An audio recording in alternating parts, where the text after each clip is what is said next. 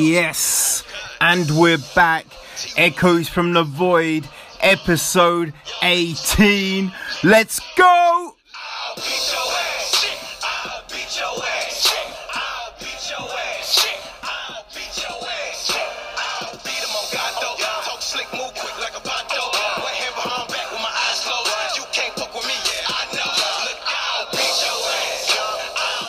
Yes, that's the fire from T Wood, current welterweight champion in the UFC, and we are bringing it on the podcast this week for sure.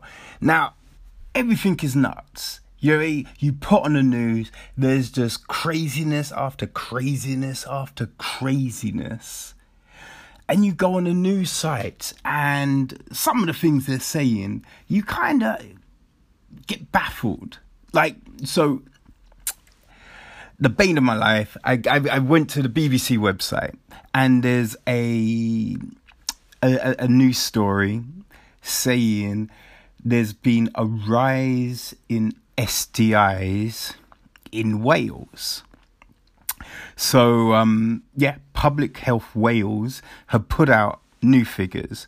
So they're saying the diagnosis of syphilis has risen by 53% from 2016 to 2017. And cases of gonorrhea went up 21% in that same time period. Now, Dr. Owen Williams, president of the British Association of Sexual Health and HIV, is blaming dating apps for this increase. Now, the thing is, right, dating apps, they're not holding a gun to someone's head and going, have unprotected sex. They're not making people go, you better jump into bed with that person, otherwise it's over, we're killing your family. They're not doing this. No, of course they're not doing that. See, the thing is, it's not apps that are doing it. It's not TV that is doing it. You have to go to the grassroots of everything. You're like, how are we talking about sex education in schools? That's the big thing.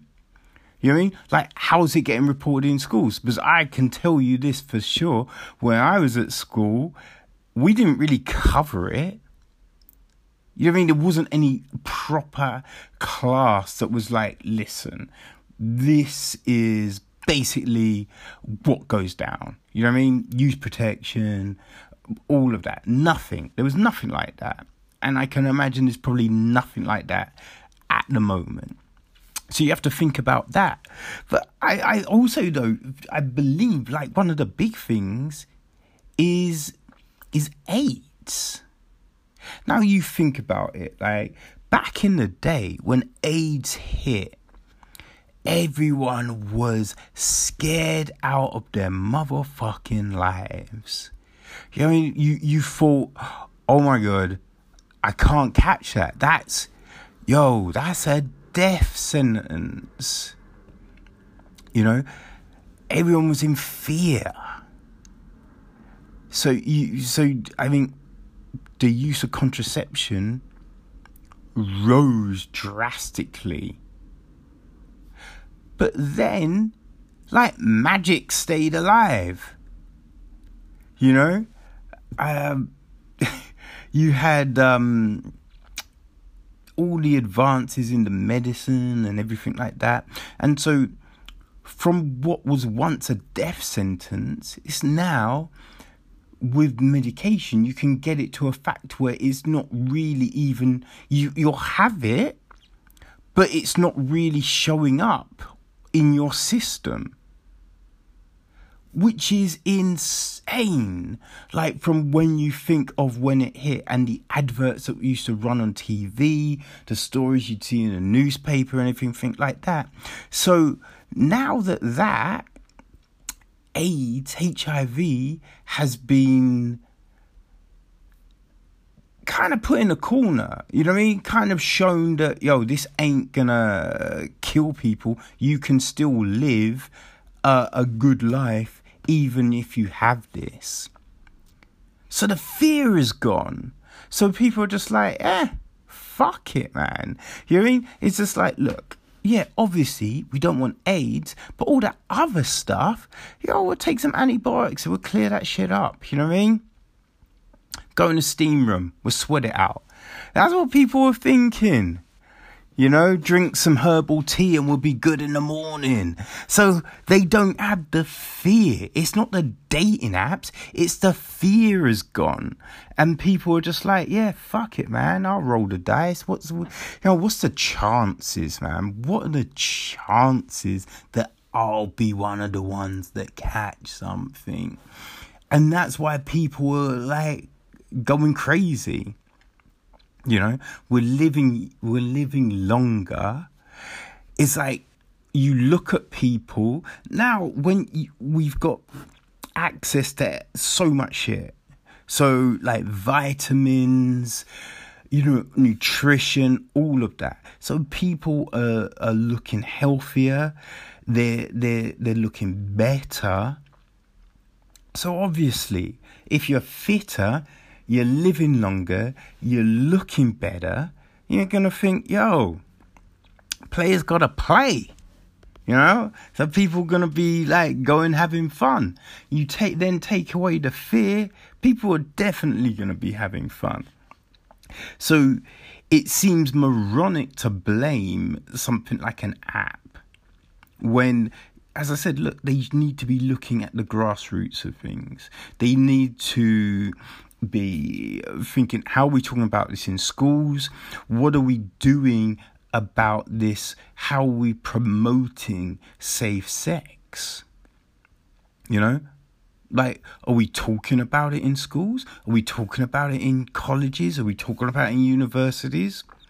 Are we running campaigns? Like, what the fuck are we doing? Also, what's the price on the contraception? Like, how much is this? Is it at that price where people think, yeah, fuck it, I'll pick up some condoms. Only a few pounds. Or is it at a price where people are like, oh, fucking hell, I can't drop that amount. Man, I'm just going to run the gauntlet, you know?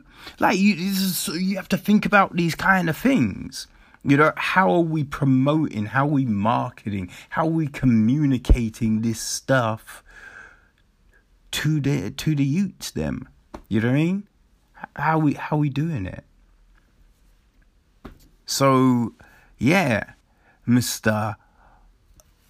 Owen Williams, think about that, you know, before you try and pass the buck, because we all know passing the buck is an easy thing to do.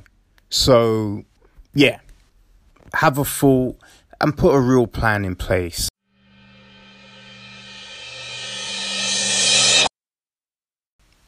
Have to say, I'm kind of feeling bad for Kanye West. Well, I should probably now say Ye. Because, yeah, supposedly he's changed his name to Ye. Which is a little bit odd, because, like, people were calling him Ye anyway. You know what I mean? Like, a little while it was Yeezy, but people have been kind of using Ye as, like, the abbreviation for his name for the last, I don't know, like, what, couple of years or something like that, right? So, if people are calling you that anyway, I kind of wonder, like, I think why even go and change it? But, right, so, this is what he said. Like, he was on Big Boy's radio show. And he said, I believe Ye is the most commonly used word in the Bible. And in the Bible, it means you. So, I'm you, I'm us, it's us. That's, you know, it went from Kanye, which means the only one, to just Ye, just being a reflection of our good, our bad, our confused, everything. So, yeah, that's what he's saying about, you know, the name change. Like, a lot of other people have changed their names, but it's just a bit like, okay,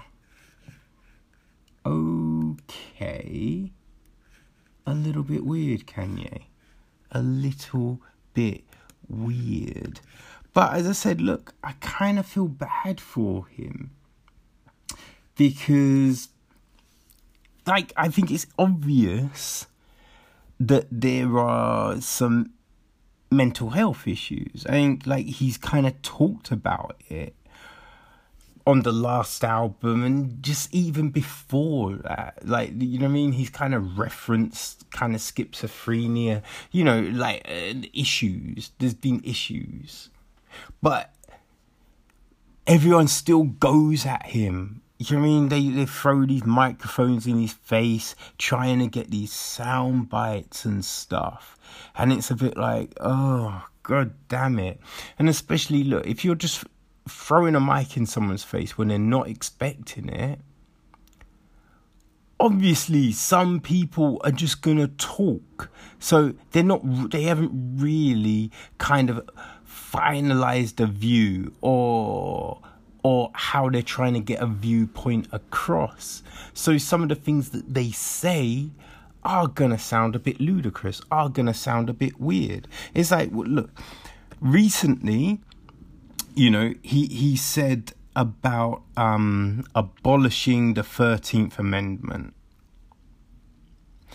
And, like, and that was the amendment which was written to end slavery. And so everyone was kind of up in arms at him. But he's kind of recently explained what he actually meant in that. And you kind of have to admit what he's saying makes sense. Because, so, like, what he's talking about wasn't the 13th Amendment as a whole, but the exception clause that is written into it, which allows forced labour in Americans' prisons. So there's people getting paid 8 cents a week to do work. And the work they're doing is for large companies. Like, in some prisons, they're making jeans, you know, they're making bags. They're doing all this work that is then going to be sold on the outside for a lot of money. So it's just like, look, everyone goes crazy. People like Apple and Google and Amazon and big organizations like that for making stuff in, like, China and these big kind of big organizations there, and paying them, you know, significantly less than workers would be paid in a similar factory in, like, America, in Europe, in the UK. So people are in arms about that, but they don't care that prisoners are doing similar work. You know, it is a contradiction. And Kanye, what he points out is that, you know, you're getting prisoners to do all this stuff. And it's, you know, this is work for privately owned organisations. And you're getting first-time offenders, non-violent crime offenders to do this work. But at the same time, you're not helping with mental health issues. You're not kind of investing in therapy to help the prisoners. So it's a bit like, you know, what, because, you know, what we're seeing is that when people go to jail, once they're out, they get a clean slate.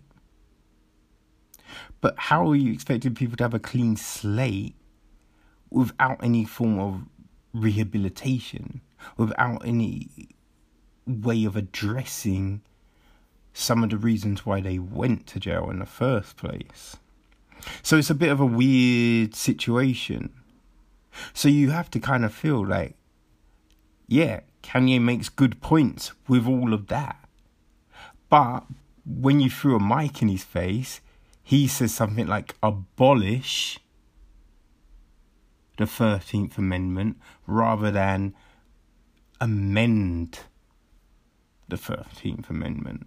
So this is the thing. So I kind of feel bad for Kanye because, yeah, he's kind of spiraling. He's kind of spiraling out of control a little bit.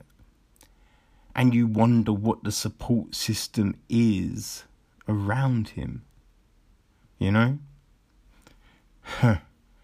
It's kind of crazy, man. It's kind of crazy.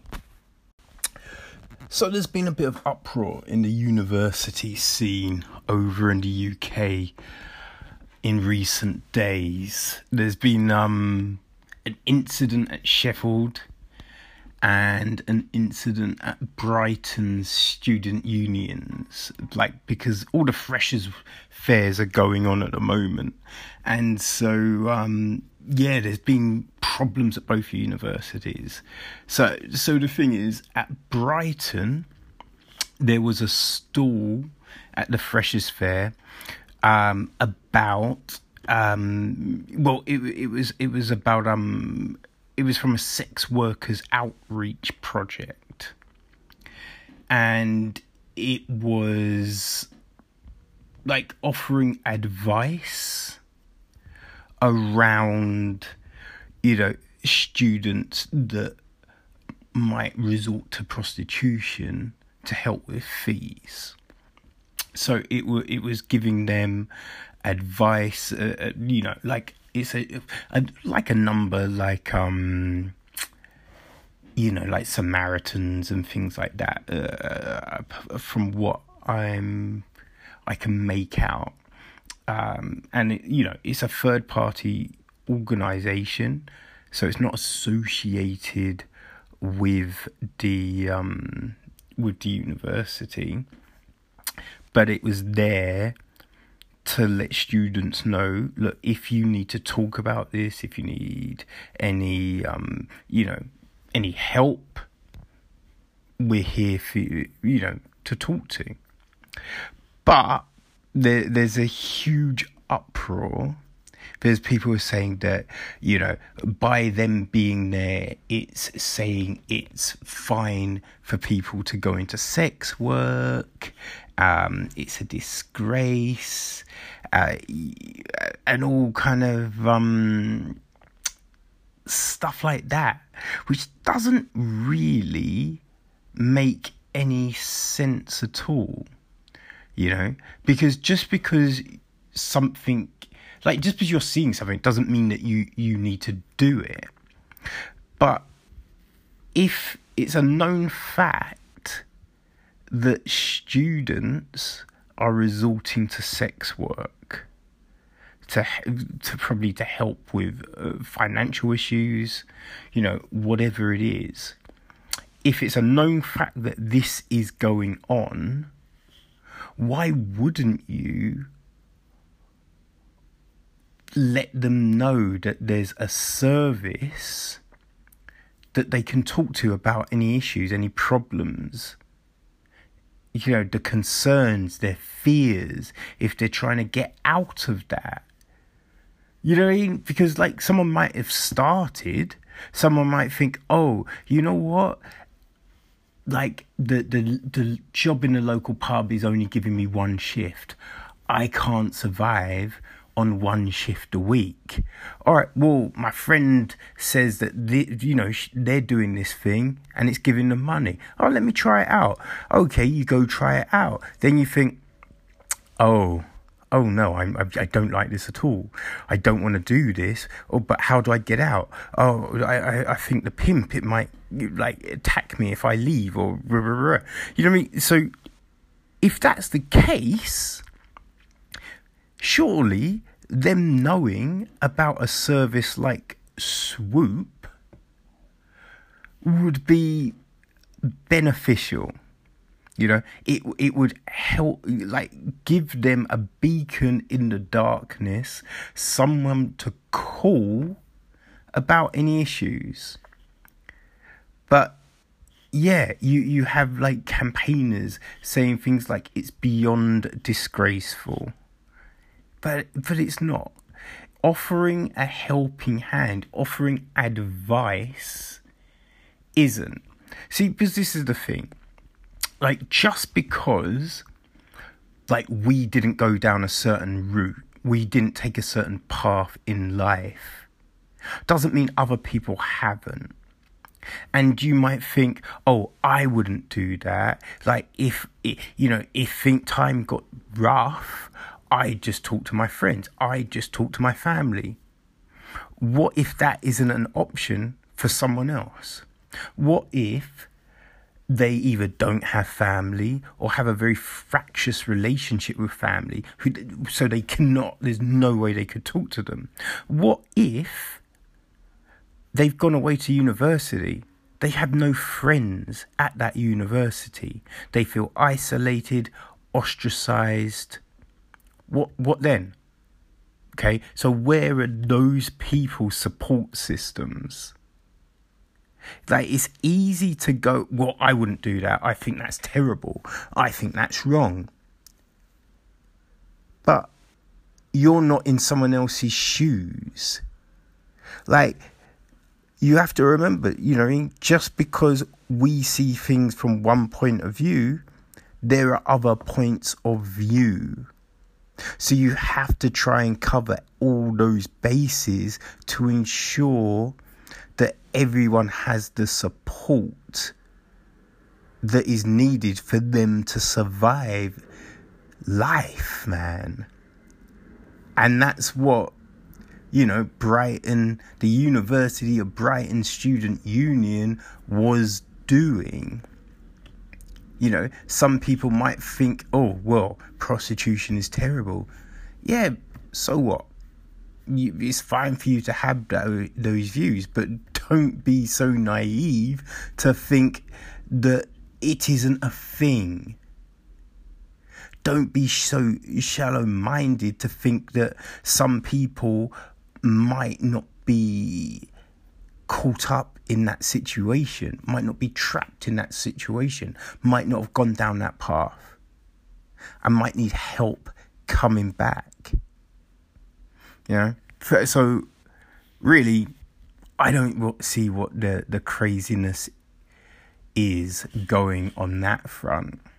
But it's funny because, you know, a few days later, there's issues at Sheffield Students' Union because they're having a drug service at their freshers, giving advice to students on safe ways on taking illegal drugs.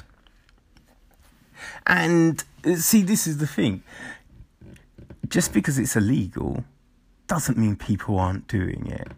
You know, ecstasy, like, things like that, you know, coke. Yeah, obviously, those drugs are not legal.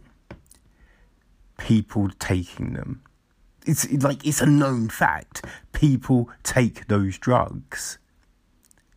It's a known fact. People take those drugs at universities. People take those drugs, you know, ecstasy, ketamine, they take those to party. People take coke, speed, to try and stay awake, to get shit done, as well as partying as well. But you're in this high-pressured environment. You know, look, as I said before, some people don't have friends. Some people find it hard to engage with other people. So you're looking for ways to break down these barriers. You're looking for these ways to cope in situations. You're looking for ways to survive. And also you're looking for ways to fit in, you know? So a lot of times, look, if everyone's taking something, someone else might go, you know what, I've never done this before. Everyone else is, I need to fit in. All right, what's the harm in just taking one? Just trying it once. That's what happens a lot of the time. And when you don't know how to do something, you do it wrong. Like, you don't drink enough water. You know, you do things in an unsafe manner. So you're not giving yourself the opportunity to get out of a situation. You've already started the wrong way. So the only way for you is down. And that's not a thing. Because look, so it's at university. We know people take coke in high-powered jobs. We know people take drugs in, like, law, stockbroking, all manner of level of government. People have resigned from taking drugs. So let's not be naive. We know people take drugs. Legal, illegal, whatever. People are taking drugs. So if we know this is happening, you can put out campaigns and things to try and curb that. But while you're trying this behavioural change, the least you can do is let people know, okay, if you are doing it, take these precautions, okay?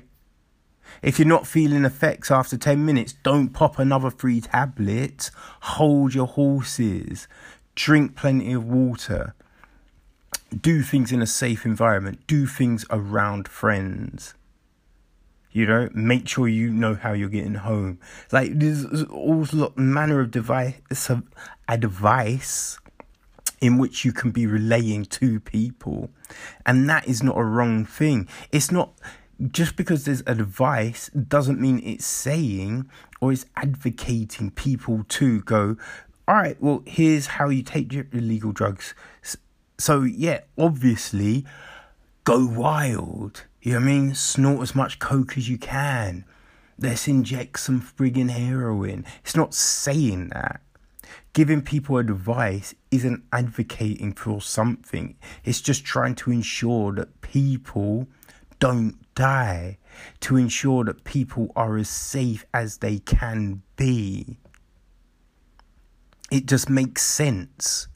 But, you know, as I said, look, you have all these people going, oh, it's terrible, this is ridiculous, you know, this is so wrong. Well, why don't you talk to people that have lost friends, that have lost siblings, that have lost children, parents to drugs?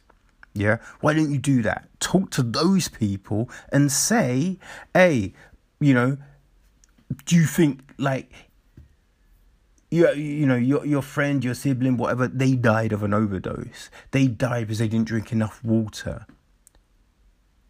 So do you think it's a bad thing to tell people how much water they should be drinking, what they should? They would be like, listen, you know, maybe not all of them, but I can guarantee that some of them would say, yes, I wish that my whatever had this knowledge, because then maybe they would be alive right now. So this is the thing. Giving people advice on stuff, it's not bad. It's common sense, because we know these things are there. Whether you give advice or you don't, those things are still there. Sex work is still there. Drugs, it's still there. You know, so we can bury our head in the sand. We can pretend this shit ain't going on. But while we're doing that, people are dying. People are getting into crazy situations. People are in fear of their life. People are on the edge of the precipice. You know what I mean? Looking for a way, looking for a safety hold, not knowing which way to turn. So why the fuck are we doing that? Why are we leaving these people on that ledge? Yeah? So let's not be dicks. Let's publish some advice.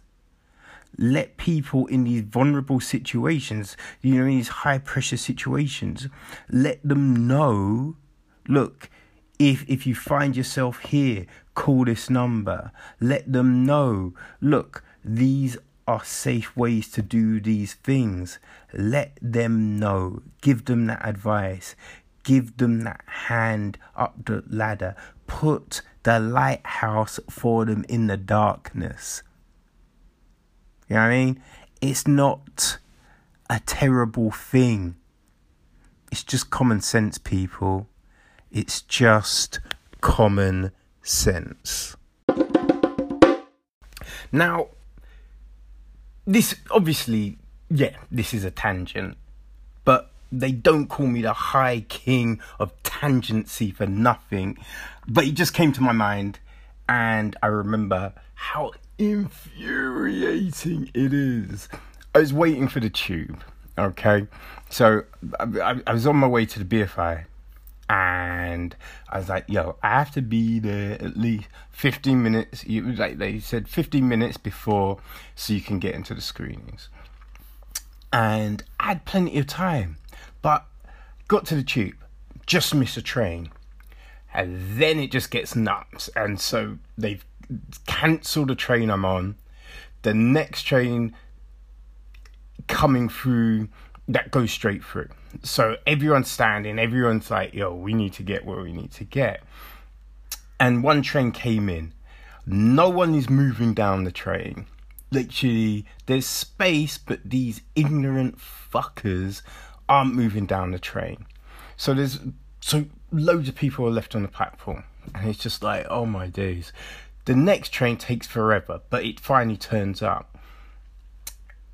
Then you have all these ignorant people who were just infuriated that no one else was moving down the train, not moving down the train. And there's this one asshole in front of me, and he's looking down at his phone. He's walking so slowly, just meandering and stopping in the doorway. And they're making a sound for the doors are going to shut. So I pushed the dude, not hard, just like encouraged him push forwards. So me and the people behind me can actually get on the fucking train. And this dude tries to turn around and start an issue. Thinking, well, I'm gonna cower. I'm gonna be like, oh no, Mr. Ponzi hipster, I'm not gonna, you know what I mean, talk anything to you. And I was just like, asshole, get on the fucking train so we can all get on the train. And then he's like, ooh, calm down. I'm thinking, you're acting like a fucking bitch right now, because assholes are the ones that when you're talking to them, they're like, oh, don't shout at me. I ain't shouting. I haven't raised my voice once, you prick. But he's just taking his time on the train. I'm like, listen, right? And it's just a clear point. When you get on a train, get on the train. Don't fuck around so everyone behind you can't get on the train. Also, Move down the damn train, you idiots. Like, I just don't understand why people congregate in the doorways. Move down the train so other people can get to where they're getting to.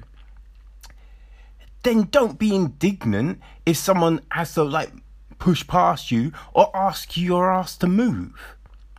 Move down. It's just ridiculous.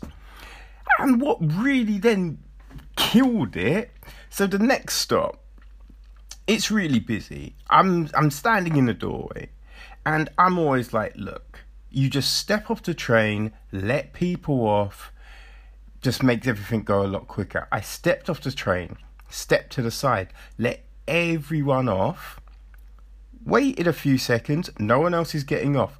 I stepped back on the train. Then these fucking idiots start rushing through with their pram.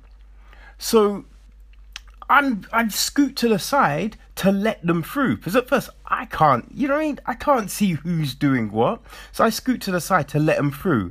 They're getting off the train, and the dude, it was a chick and a dude, and the dude, I'm now walking down the train, he just turns and tries to push me. I'm like, that's some cowardly bull. If you have an issue with me, you say, yo, what the fuck are you doing? Or, you know, whatever. Say it to my face, fool. Don't wait until I've turned around and you're off a train to then try and start something. It's insanity. It makes no sense whatsoever. And these are the things that infuriate me the most about the underground system. Just infuriate me. Now, don't get me wrong. There is a list of other shit that these two things, because they happen today, they're fresh in the mind. I'm like, God damn it, people. And I'm trying to be a better person. You know what I mean? I'm not looking to kill anyone. Well, not, especially not when I'm on the way to something. If my day is done, then all bets are off. You know what I mean? But I'm trying to live my life here, fools. Don't start with me in the morning. God damn these people. Okay, tangent over, people. We can get back to the everyday shit that we talk about here on the Echoes from the Void podcast. Yeah. I've been thinking about things, and I think I've been playing this whole dating game the wrong way, because, you know, I'm not sure going the app route is going to work. So what I'm thinking now is, do my own reality TV show, right? Yeah, maybe it's everyone's into reality TV, right? So what I'm thinking, it will be, like, maybe call it something like Save the Polar Bear. Yeah? And so have the contestants all vying to help save the diminishing polar bear, and the winner gets a free trip to the habitat of said polar bear. Boom! Perfect. Because it's not being dishonest. I'm not saying that they're going to the Arctic or not. Sitting and going to the habitat of the polar bear, so they can be doing all their challenges and stuff like that, and the winner gets a date. You know, I think it would be very popular. You know, and when you think about it, the winner's not going to be disappointed, because they get to go on a fly date and they're not going to freeze their arse off in the frigging Arctic. I mean, can't say better than that, can you? Yeah? I'm thinking like a network will pick it up. Because, hey, there's a countless other bullshit on TV. So why not? Why not? Because first date hotel, eesh, not the best. Not the best. So yeah, I'm going to ship this around. Going to ship it around and see what can happen. And I think that will be the corner that needs turning on this.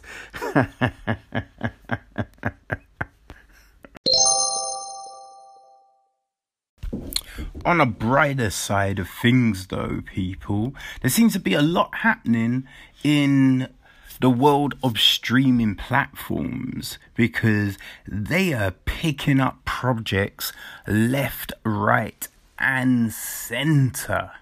Left, right, and friggin' centre, man. So, one of the big things that I saw, gotta give credit where credit's due. That's what I was looking to say. Gareth at Dark Horizon. Amazon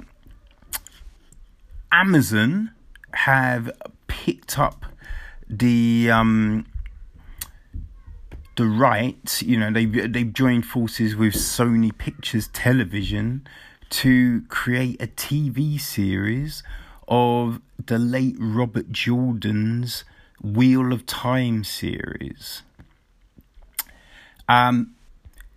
Yeah, which is kind of crazy because Amazon also have The Lord of the Rings. So they picked that up last year. And now they've gone and picked up The Wheel of Time, which is because they're both going to be fantasy TV series. So it's a bit like, interesting. I wonder how that will work and what the budgets will be. There's the Wheel of Times went for there's 14 books in the series. And it started in 1999 with the Eye of the Universe. I think it was the Eye of the World over here, though. So it started with that. Unfortunately, Robert Jordan died. But his estate and widow contacted Brad Sanderson. I think it's Brad Sanderson. They contacted him to create the last lot of books because, Jordan had left a load of notes. And, so Brandon Sanderson. So yeah, he Jordan had left the outlines to the last books, so Sanderson finished off the series for him, what am I saying? Yeah, so basically, so Amazon have got these rights now, which is, which is insane. It's probably going to be big because they've sold more than 90 million copies of the books worldwide, which is huge. I think a big factor could also be the fact that, in this series, the only people that can use magic in this world are women. So it kind of puts women more front and center in a TV series. And, you know, that's a current big thing right now. So it seems like, you know, a good series to kind of showcase more female lead characters and protagonists. But, yeah, so, you know, that's a big one. Like Raf Judkins, he's worked on Agents of S.H.I.E.L.D. He's adapting the series and he's gonna be the showrunner. So, yeah. That's a huge, you know, that's a huge thing right there. Right, another big, another big kind of acquisition. Well, like right now, it's Netflix. Netflix has got the next lot of big things. So they've got 4 new things in the works. So the first is a 7-episode series called The Island. That's going to be starring Kate Bosworth, Natalie Martinez, and Alex Pettifer. Damien Kindler is going to be the showrunner. And the story begins with 10 people who wake up on a treacherous island with no memory of who they are or how they got there. Yeah, I think the big thing is, please don't be lost. I mean, that's the thing, like, everyone's hoping, don't be like Lost, because that was awful. So the next one is October Faction, which is a comic book adaptation, you know, from IDW Comics, which is interesting because Netflix own Millarworld, so we know that they're going to be producing like a Kingsman TV series. I think they're doing a Kick-Ass TV series, you know, so they've got all these properties from there. But so they've picked up this IDW project, which follows globe-trotting monster hunters Fred and Dolores Allen, who, after the death of Fred's father, return to their hometown in upstate New York with their teenage children. It's going to be 10 episodes. So, yeah, I don't know. So, Damien Kindler is going to be the showrunner on this one as well. And then there is another 10-episode series. This time it's a manga adaptation called Warrior Nun. And this revolves around a 19-year-old woman who wakes up in a morgue with a new lease on life and a divine artifact embedded in her back. She discovers she is now part of an ancient order that has been tasked with fighting demons on Earth. And Simon Barry is the writer, showrunner, and executive producer on that. But the other big thing from Netflix is they have now picked up the rights to C.S. Lewis's Chronicles of Narnia series. So, you know, what it sounds like is they're going to make TV series and films, which is interesting. It's going to be in collaboration with E1. You know, like, the books have sold more than 100 million copies. They've been translated into more than 47 languages. But, you know, like, what has come before hasn't been that great, to be honest. Though, I will say, as a kid, I really enjoyed the old cartoon, the Lion and Witch and the Wardrobe cartoon, and the old 1980s BBC TV adaptation. But that only covered the first four books. And we've had the first three books turned into films in recent years, but none of them have been that. As I said, look, I enjoyed the cartoon. The BBC series was great. As a kid, it was amazing. It was great. But I imagine looking at it now, it probably doesn't hold up. You'll look at like the effects and just think, is that just a guy in a fur coat? What is that?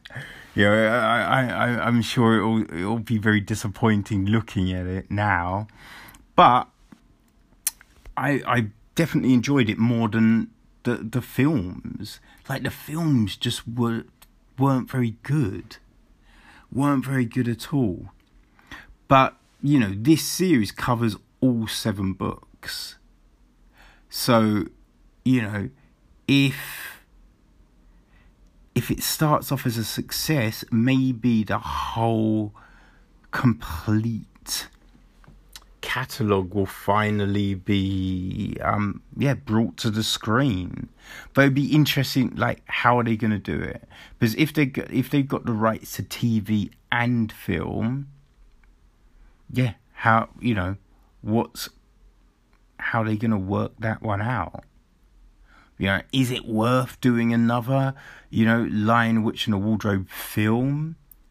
Because it's not that long ago since the last one.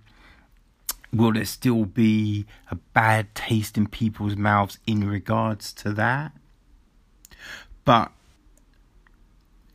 since Lord of the Rings and Game of Thrones, has that changed the game? Have now people realised that, look, you've got to put a decent budget behind these things. You've got to have good effects. You've got to have great acting. And you have to make it look real. Look, I remember when Rome came out on HBO. And at the same time, ABC had a series that covered like that same kind of period in Rome, and it was just like, ooh, which one is going to be the success? And it was Rome, because when you looked at Rome, it was gritty, like the costumes, like you looked at the Roman uniforms, they were like ripped, they were dirty, people's teeth were dirty, they looked like they had muck on their faces after a trek and all of this. The ABC one, everyone looked so clean and polished, and it just didn't work. It was too shiny. It didn't look authentic. So, I think now, has the Chronicles of Narnia got a better chance to succeed? Because people have paid note to the success of, these big things that have been and gone. So that's the hope.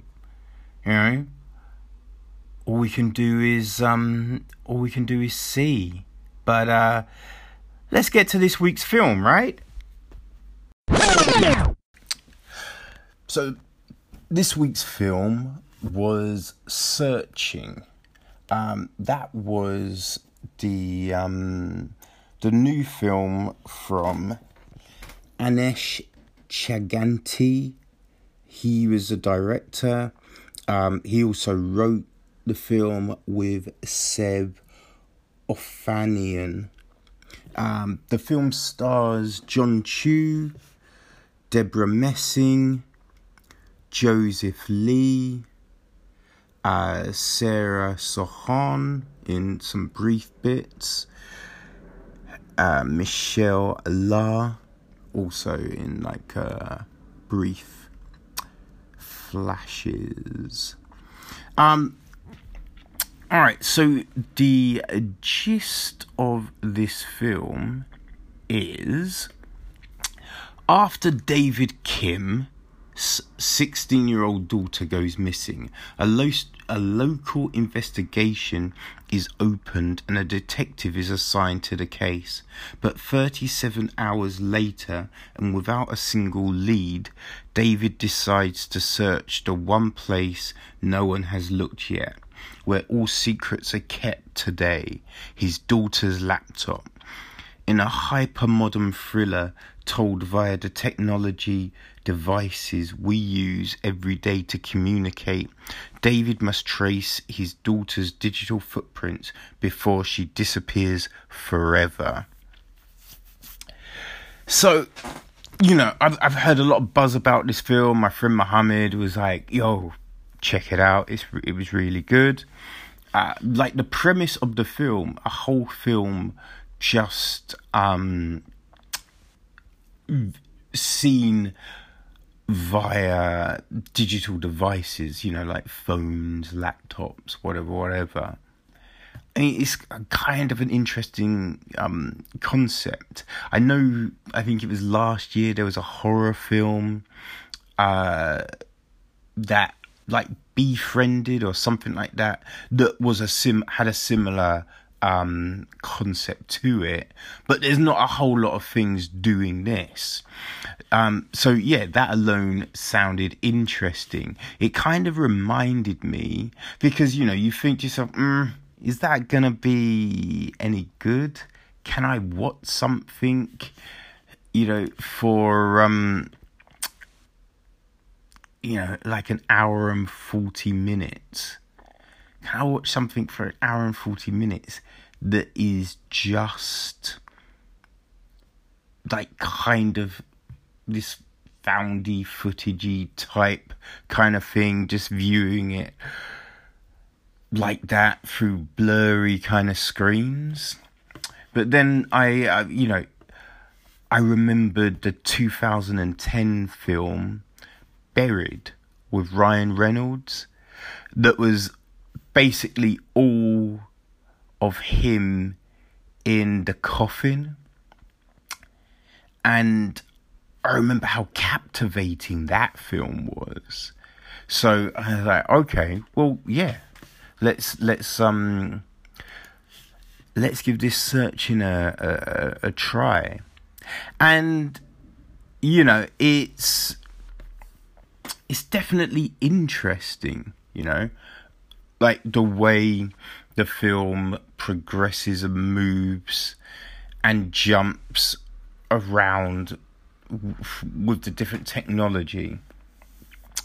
So yeah, that the concept of it, the framing device that they're using, is an interesting one.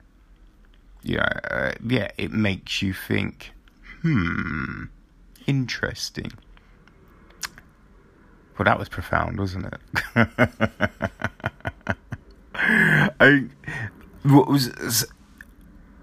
Some of the issues, though, with the film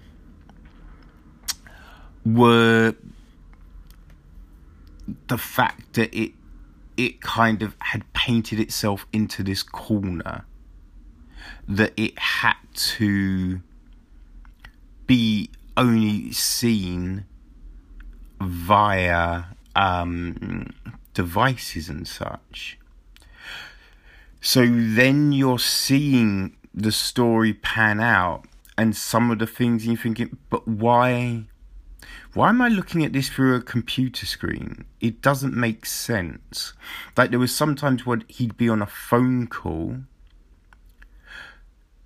but you're seeing the phone call of him walking around on the phone through the computer screen.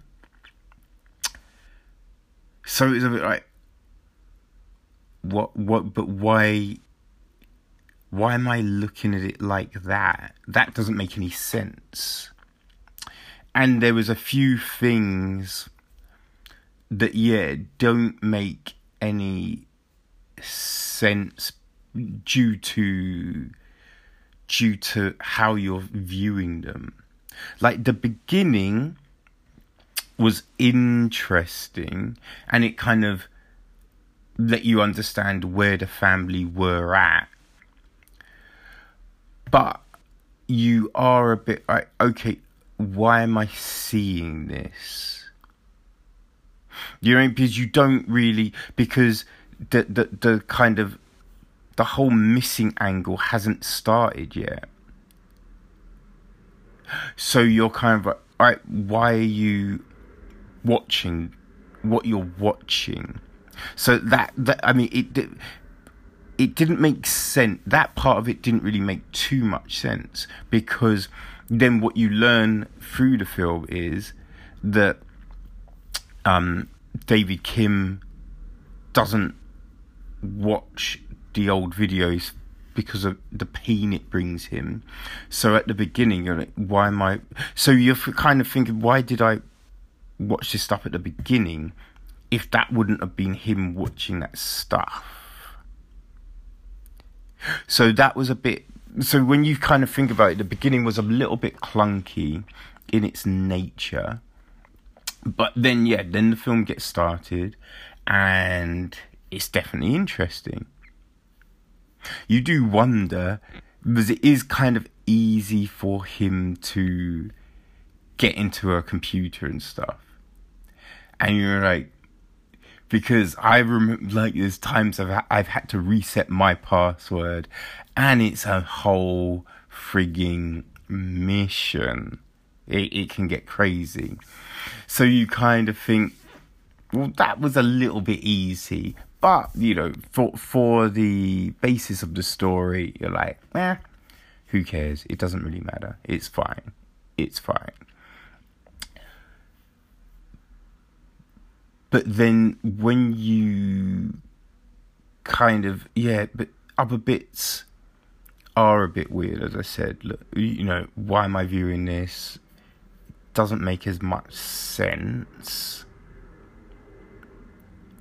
You know, because, like, who am I? This is a bit with security cameras.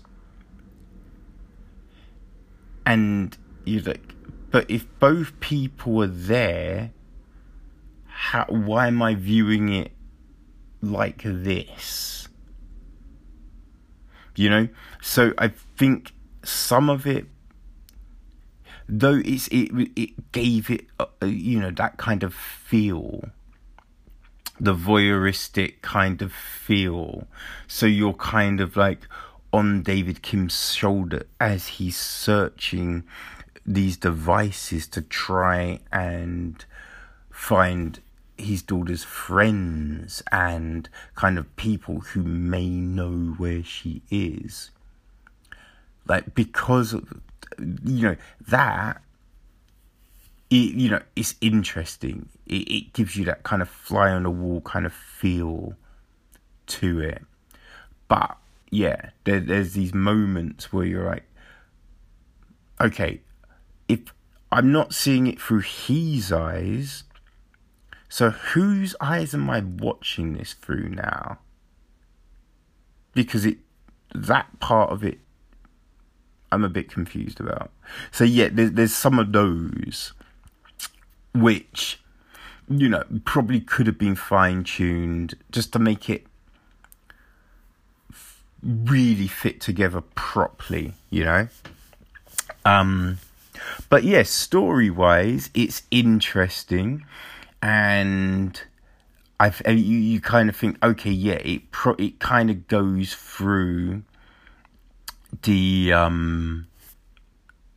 phases that you can imagine someone would be going through in this situation.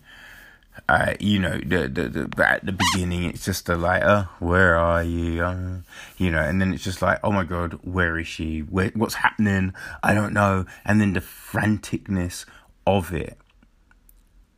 Yeah, so I think that John Chu does He pulls that off well. There are some other kind of incidents, like there's a bit when he's talking to his brother and you're like, his brother Peter, and you're just a bit like, I don't know, you didn't always get the emotion that you felt was deserved out of those scenes from Joseph Lee.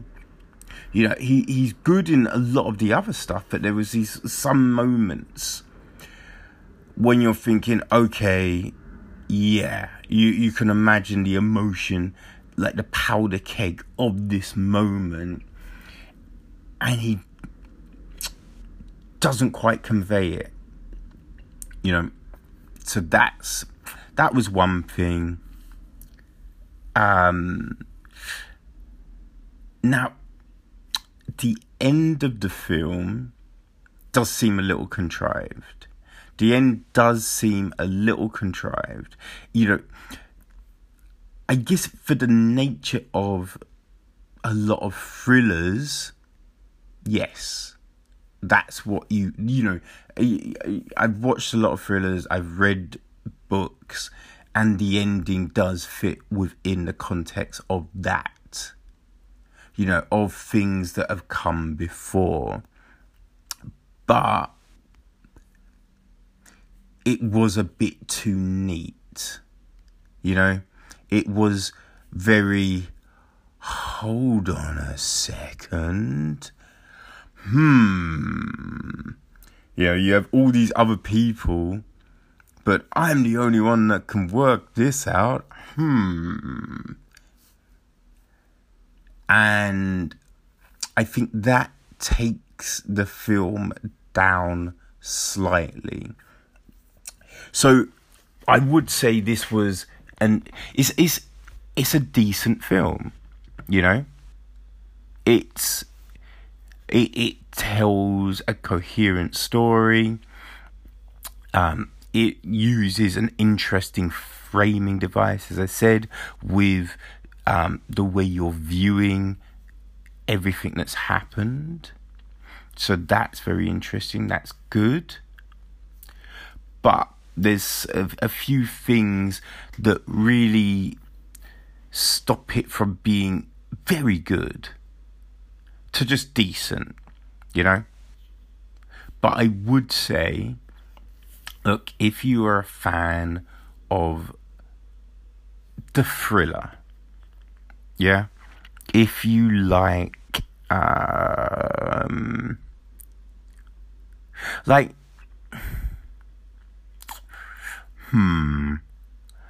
guess if you're a fan of things like Gone Girl,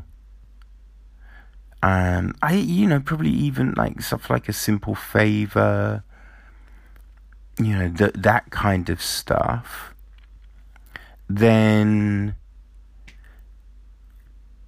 you'll probably enjoy this. But I guess if you kind of read, I like Michael Connolly books, the kind of Harry Bosch kind of stuff, this is probably the kind of thing that you would like. But as I said, look, it's definitely not a terrible film. It has glimpses of being very good. I'd say it's a decent film, It keeps you occupied for the film's duration. So if you have an hour and 40 minutes, you want to pass some time, you've seen everything else, and let's face it, there's not a whole lot out at the moment, The pickings are a little bit thin. This last week. Next week, it's going to get crazy with the film festival. But right now, yeah, pickings might be a little bit thin. You might not want to see Venom. You might not want to see Predator. So, yeah, I think this is probably a, something decent that you might see otherwise. It's that happy medium. You know, if you're fighting over what to see, you don't want to see Predator, she or he doesn't want to see Venom, you're a bit too old for a house with a clock in the wall, so you think, oh, what else can we see? I don't know, what else can we see? Why don't we go watch that Searching film? Hey, that's a real good idea. Yeah, go see it, people. Cool. So I've just finished the 6th book in the Alex Verus series by Benedict Jacker. This one was called Veiled. And the basic summary of this is Alex Verus is a mage who can see the future, but even he couldn't have seen this day coming. Alex has agreed to join the Keepers, the magical police force, to protect his friends from his old master, the dark mage Richard Dracker. Going legit was always going to be difficult for an outcast like Alex, and there are those in the Keepers who aren't keen to see an ex-dark mage succeed, especially when dark mages are making a play for a seat on the council for the first time in history. Alex finally has the law on his side, but trapped between light and dark politics, investigating a seedy underworld with ties to the highest of powers, will a badge be enough to save him? Now will it? I thoroughly enjoyed this book. Now, as I said, look, this is the 6th book in a series, and sometimes, you know, you get these series that run for so many books, and like the first few are good, but then you start to see a lull in the quality. But I have to say, I haven't noticed that yet with these books. And this, as I said, look, this especially, it's really engaging. Like from beginning to end, you're kind of like, oh, what's going down? You're gripped to the story. And the great thing about these books, you do notice a growth in the characters. They've evolved from the first book to this point, which is great. They're not just doing the same old things, you know, acting in the same old ways. There's a nuance, there's a difference to it. And, you know, I think the story as well didn't go in necessarily the given way.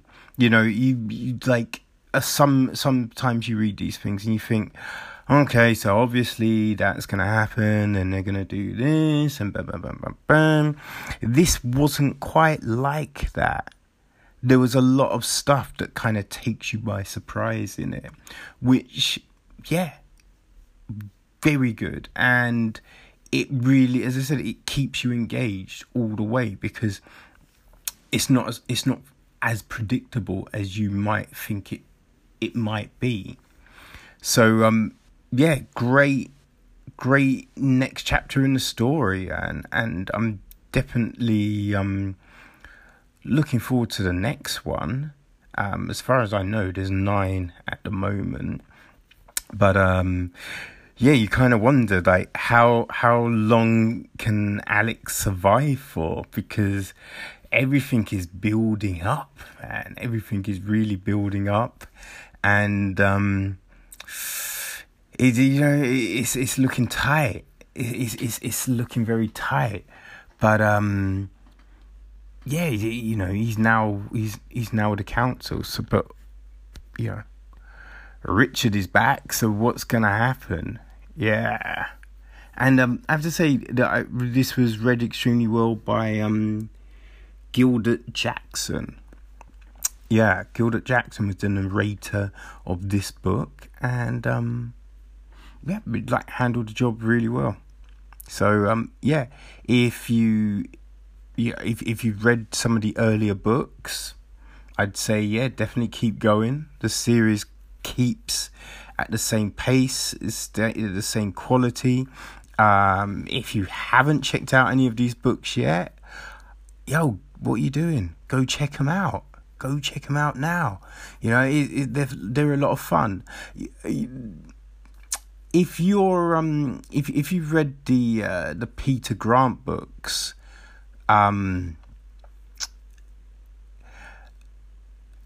kind of similar but not. You know, there's Peter Grant, he's police, this isn't police.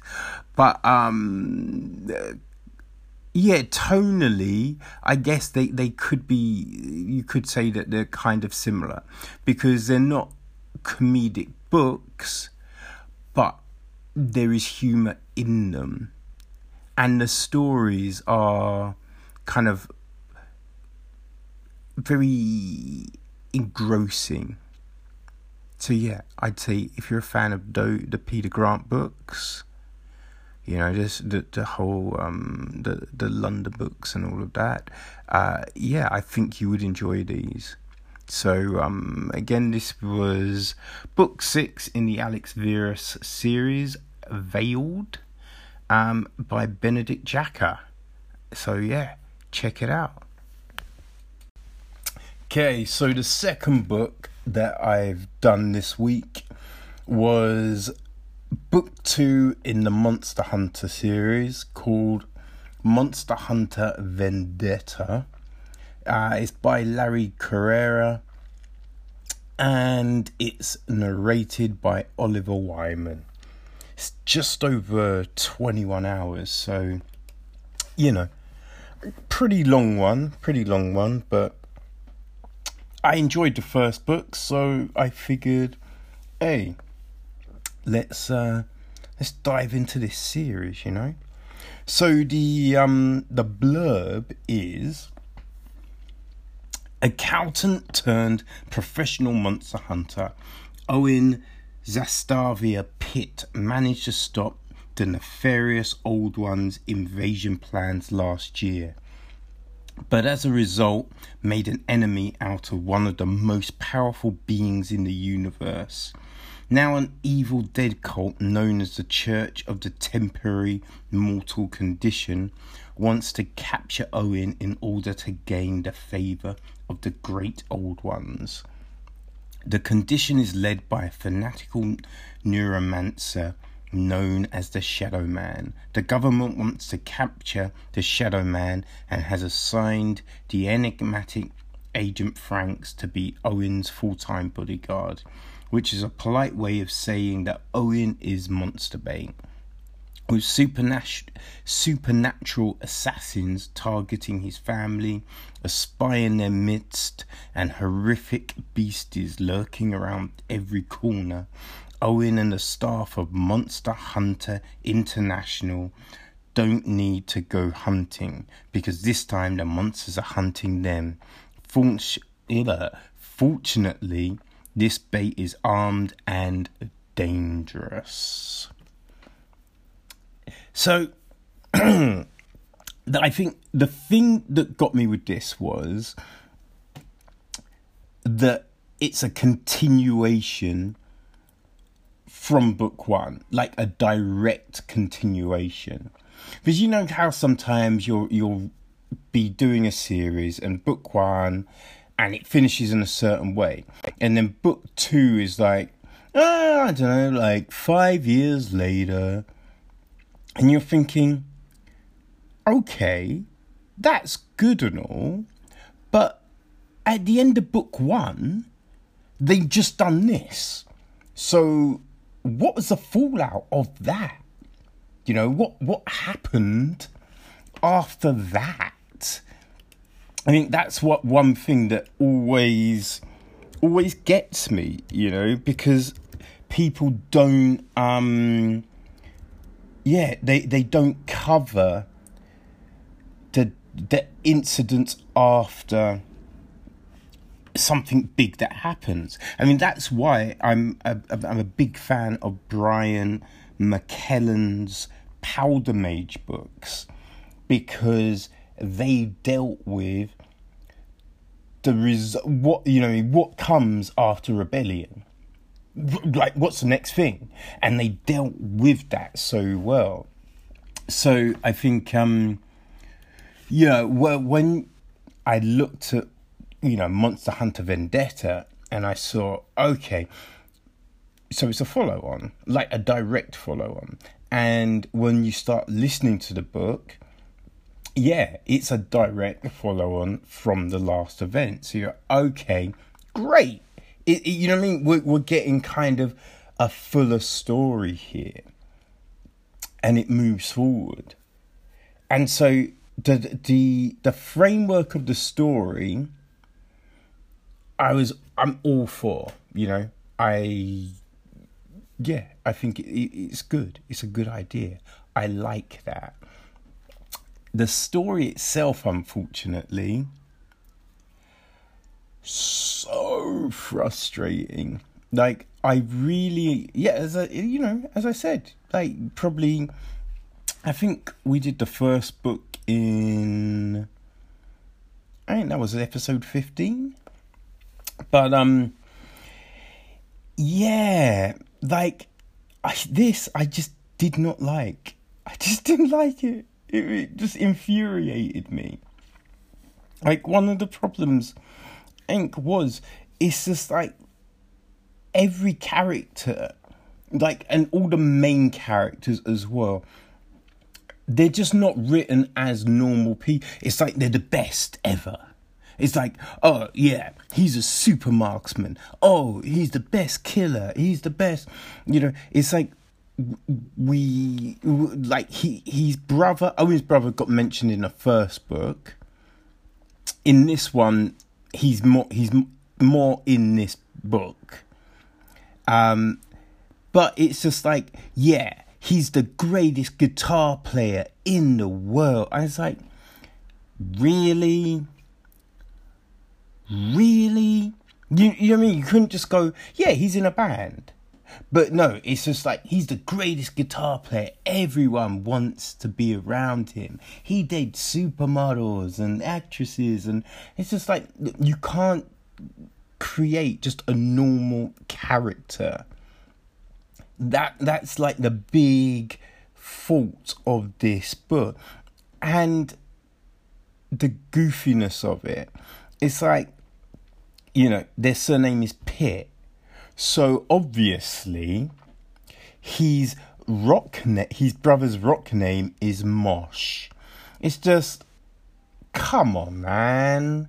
Like, put together some really insightful original thoughts here. Let's not drop to the low-hanging fruit. Let's not just have all the cliches in the world. As it makes it's boring. It makes no sense.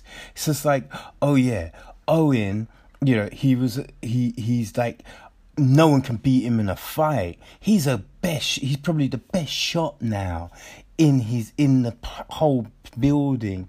Like, he's amazing. Like, he's the best monster hunter around. He's like, he's only just started, but now you're saying he's the best out of all the other guys that have been at this joint for years and years and years.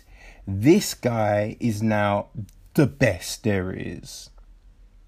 Like, seriously, like, you haven't showed any sort of growth in the character. You, like, if you're built, if you're, down the line, you could say in book 6, yeah, now he's the best, but you've not shown anything that warrants that. You've gone from book 1 and only about just under a year has gone past between the events from book 1 to book 2. That's the time frame from the start of book 1 to where we are now. It's just around about a year, just under a year. So in that time, you're saying that this guy is now the best. Okay, why? What, like, why? And don't say, because he killed a big monster. That does not make someone the best. That makes someone kind of lucky. You know what I mean?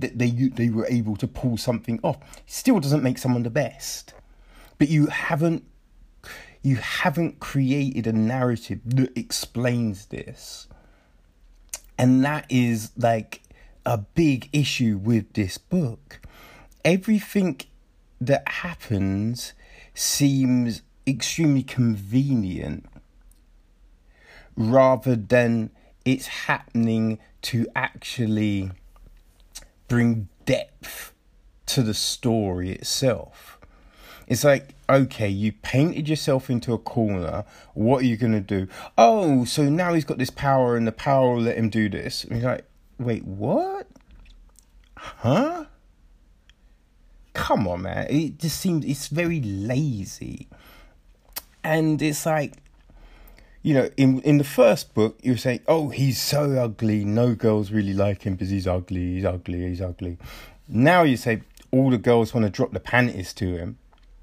Like, where's the consistency here? You just, like, what are you saying?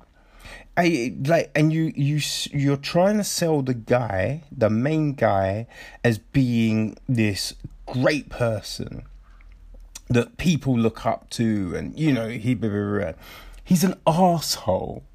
Like you say he's one thing, but you write him like something else.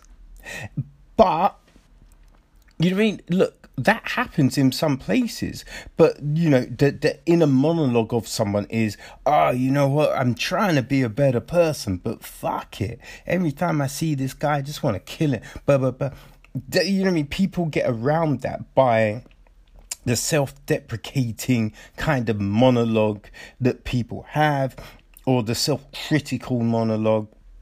That's not even here. So you're straight up just trying to say he's a good person. But you haven't realised that you're writing him like he's a straight up arsehole. You know what I mean? You have him steal someone else's girlfriend. Because he stole someone. She was with someone else when they had sex. So you had him steal someone else's girlfriend, but he's still pissed off at that person. It doesn't make any sense. You have him, like, if he's not getting his own way, he threatens to beat people up. And this is his friends, his supposed friends. You have it that, you know, someone doesn't do, so he shouts at them and threatens them. But there's never any, like, listen, son, you've just got here a minute ago. So we think we know what the fuck we're doing because we've been in this game for 10 plus motherfucking years. So slow your roll, shut the fuck up, and we're leading this. No. It's just like, I'm sorry. Whatever you say, Owen, we'll do what you do. Do you want me to bend over and hold my ankles at the same time, sir? It's like, come on, man. Your story is garbage. Like, you know, it's so just predictably bad. It's like, oh, the guy gets, you know, given orders not to do something. Obviously, he goes against the orders.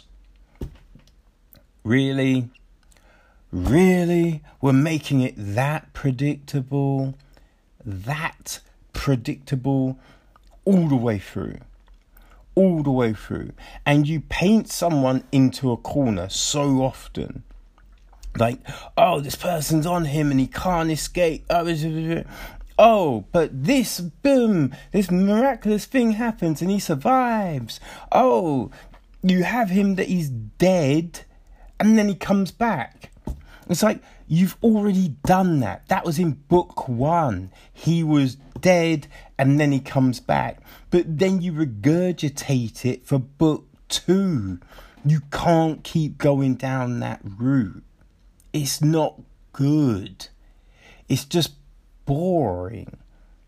And that's the thing, and this is a frustrating thing, because book one was fun. It was a fun book. Book two is just garbage. It's just trash. It's just rubbish. It's just boring, predictable fodder. That is what book two is. Like, I can't recommend it. Can't do it. You know what I mean? Like, obviously, if you like, I don't know, D-movies, those trashy kind of films that you find on, like, Sci-Fi Channel, or that are playing at 2 a.m. in the morning, you know. Hey, some people are up at 2 a.m. in the morning. I'm up at 2 a.m. in the morning. I've seen a lot of shitty movies. You know what I mean? If you're a fan of that kind of stuff, yeah, fuck it. This is probably for you. But it's long. That's the only thing. If it was just a short book, you go, all right, it's just trashy, easygoing rubbish. You know what I mean? It's one of those holiday books that you're going to read while just trying to chill. You know what I mean? You'll pick up in the airport and then you leave it at the next airport. It's one of those books. But it's long. So I'm not even sure about, like, you can't even say it's that. But yeah, if you like trashy action, trashy sci-fi fantasy action that you don't really have to think about, I guess this is for you.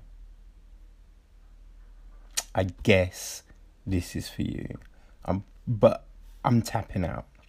You know what I mean? There's, like, look, as we established before, there's 6 books in this main series and then 3 ancillary kind of anthology books.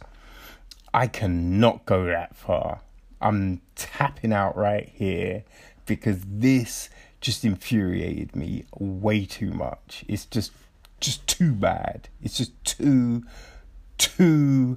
rubbish. And also, let me just point out, dude steals someone's girlfriend. And straight away, they're like, I love you. And she's like, I love you too. Even though I don't know if my boyfriend's dead or alive. I love you. And it's like, what? What? And now you've had them getting married. It's under a fucking year. And it's just like, ugh. Can't even write love well. I said, you failed on writing fun monster action, and you really fail at writing good love. Just failed. It's not a good love. It's not a good love component. It's just not good in any frigging area. God damn it. I need to pick up a good book to read next to wash the taste of this Monster Hunter vendetta out of my cerebral friggin' throat. Well, you know, we're drawing to the end of another week, but I think I need to say something on this because, so, man, I saw the other day that one of my peoples has got themselves in a whole heap of craziness. Now, I don't know if anyone saw it in the news or on social media or anything like that, but my boy DJ L has been accused of fat shaming. And I've known L, God damn it, we you know what I mean, it's been, what, nearly 10 years? Nearly 10 damn years, man, of, like, doing shit in the music industry, you know? And yo, L ain't a bad dude, you know? Ain't a bad dude. And when you look into the whole conversations, because the text messages have been put up, they're there for everyone to see. Like, he didn't say anything wrong.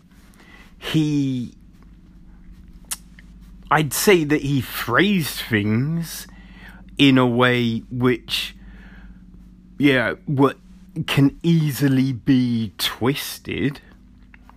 Like, the thing that really that he did wrong was bringing the whole thing up, you know, because we're in a world right now where people will take any opportunity to take offense. Yeah, people will take offense. They'll use anything to get a little shy, to try and elevate themselves in the face of the sheep out there. Everyone that wants to be like, oh, you're a poor thing, you're a victim, blah, blah, blah, blah, blah. It's just ridiculous. And like, what he should have said, what he should have done, because everyone knows, look, you go to a nightclub, you're not guaranteed to get in. You know, like, you book a table. You can book a table at a club and they will say, when they send you the contracts, in the fine print of the contract, it says the club reserves the right to turn anyone away. They reserve the right to turn anyone away. So, you know, I know he was trying to do the right thing. And he, you know, just wanted to try and give the girls a head up that the clubs could get crazy. They might turn them away because clubs have crazy policies. Look, when I used to do, you know, club nights and stuff, if you wanted to put on an urban night, you couldn't do it at the weekend. Fridays, Saturdays and Sundays were pretty much locked off. Only really big established names could run nights on those days. If you're an up and coming like promoter, if you're trying to bring something new, you're not getting those nights. You had to run midweek. Because the whole thing was, and nightclubs, they would tell you openly, black people don't spend enough money behind the bar. So when, you know, they're not making any profit on the door, or they're just making a share on the door, they're making all their money off the bar tab. So if people aren't buying loads of drinks, it makes no financial sense for them to put on those nights. So they will put on like a techno night, a house night, because they know that the people that go to those nights spend money. So they will tell you as a promoter this, but they're not going to tell the general public that. They're not going to put it out and out there. But if you go to clubs enough, you know this, because the bouncers run their gums. The bouncers tell people, you know, the bouncers are there on the door. They will not let guys into clubs. They'll go like, too many guys, only letting girls in, you know, or they look at guys and go, nah, you know what I mean? Not what we want in the club, you know? And they'll let some like pretty boys into the club. Or they do it all the time. Girls know this too. They let the prettiest girls into a club. Or, you know, or should we say the most scantily clad girls into a club. These are things that everyone knows. Everyone has seen. Everyone knows. So what Elle should have done is just said, okay, cool, I've taken your booking, I passed your details onto the club, but remember, they have the right to refuse anyone into the venue. You know, he should have just said that, left it at that, and there wouldn't be all this craziness. But listen, people, don't boycott DJL.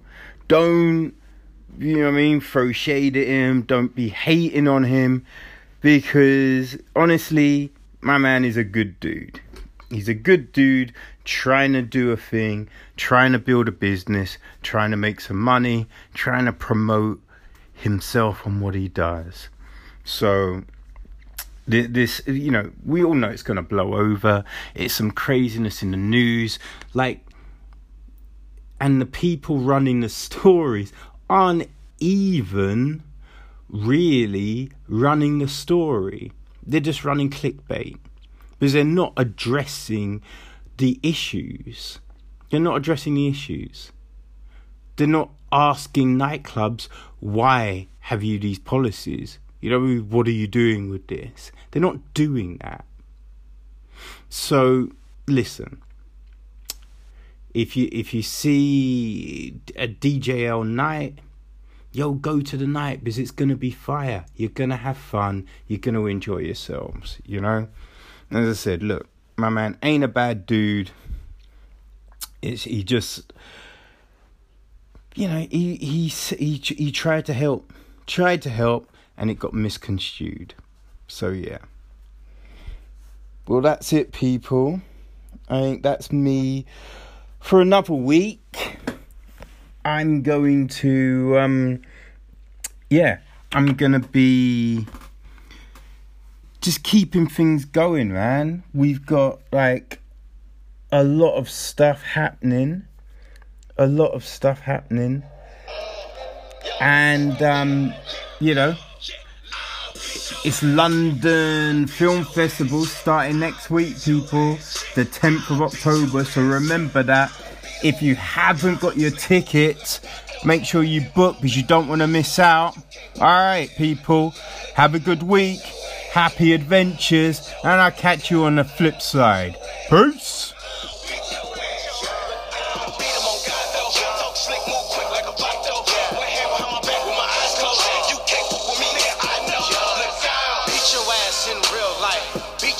On TV, nigga, I'll beat your ass with some beef shit. Beat your ass on GP. Pull up on that sneak tip. Niggas run when they see me. Now your eyes fucking popping out. You seeing shit in 3D. Beat your head to the white meat. Knock out all your white teeth. Warm fruit punch on your shirt for niggas thinking that I'm sweet. Paws loaded with concrete. Fingertips with NyQuil. Quick to put a nigga right to sleep if he looking like he might squeal.